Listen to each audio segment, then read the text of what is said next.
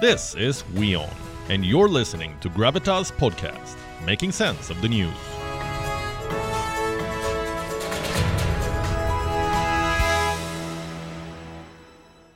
Our next story is from Afghanistan. Earlier today, it was struck by terror once again. There were two separate attacks, both aimed at Afghan civilians.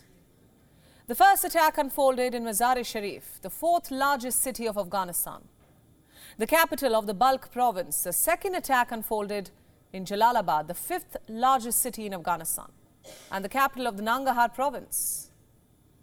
I'll start with Mazar-e-Sharif. At around 7 a.m. local time, it was hit by an explosion. A roadside bomb went off near a packed bus.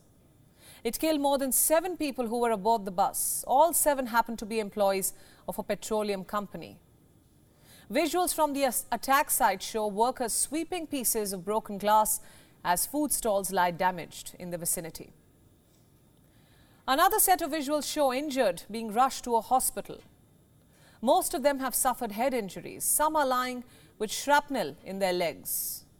They all happen to be employees of the Hairatan Petroleum Company. Let's now listen into their account. We were on the way to Hairatan. We don't know how it happened, but an explosion occurred inside the. All are civil employees, not government employees. One of our stops was Sayyadabad Square. On the way, I don't know exactly what happened. I was reading the Quran on my phone. I was reading the Quran on my phone screen. And then there was a boom at Sayyadabad Square.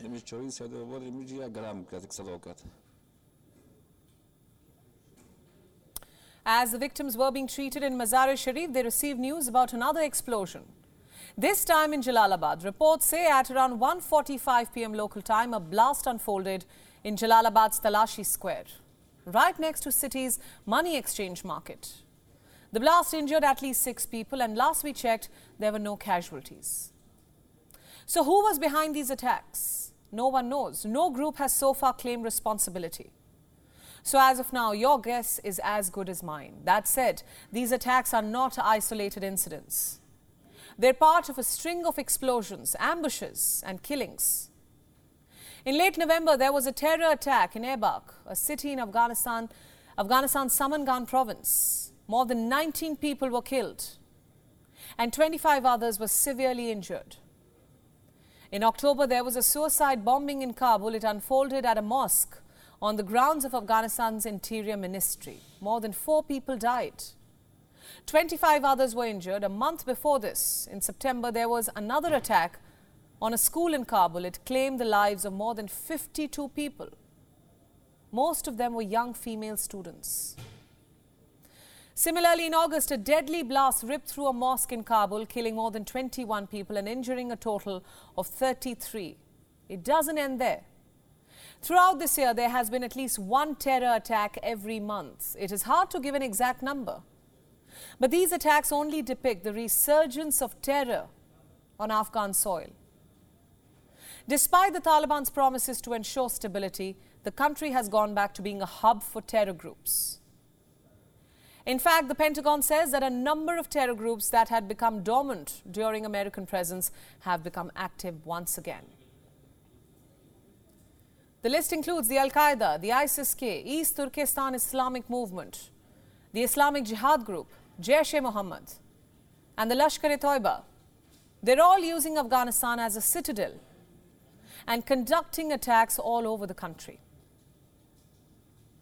Now, this has led to concerns among Afghanistan's neighboring countries. They're worried if the Taliban is able enough to thwart terrorism or whether it's being too sympathetic towards terror groups on its soil. What they fear is a spillover effect, and these attacks and the groups behind them could be reaching their borders.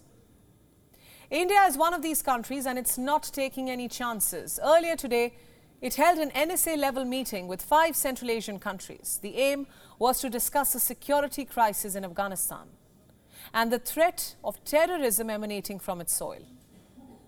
Who all were present for this meeting? Besides Ajit Doval, there were his counterparts from Kazakhstan, Kyrgyzstan, Tajikistan, and Uzbekistan. Turkmenistan was represented by its ambassador in New Delhi. So, what did these leaders discuss?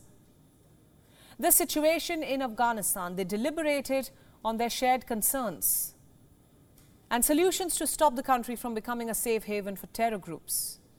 Let's now listen into some remarks made by India's National Security Advisor Ajit Doval. The persistence of terrorist networks in the region, including in Afghanistan, is also a matter of deep concern. Financing is the lifeblood of terrorism, and countering terror financing should be an equal priority for all of us. We should also call on all UN members to fulfill obligations enshrined in the relevant counter-terrorism conventions and protocols and refrain from providing any form of support to entities or persons involved in terrorist acts. You heard that. Countering terrorism should be a priority for all of us. UN members should refrain from providing support for it. Who exactly was NSA Doval referring to here? Who else but Pakistan, a country which, despite being a UN member, a country which, despite promising to uphold UN conventions, continues to aid and abet terror activities within Afghanistan. NSA Doval's message was simple but clear. To counter the threat of terror in Afghanistan, we'll first have to take on those supporting it. The generals sitting in Rawalpindi and their political puppets in Islamabad, who have a big role to play in the resurgence of terror on Afghan soil.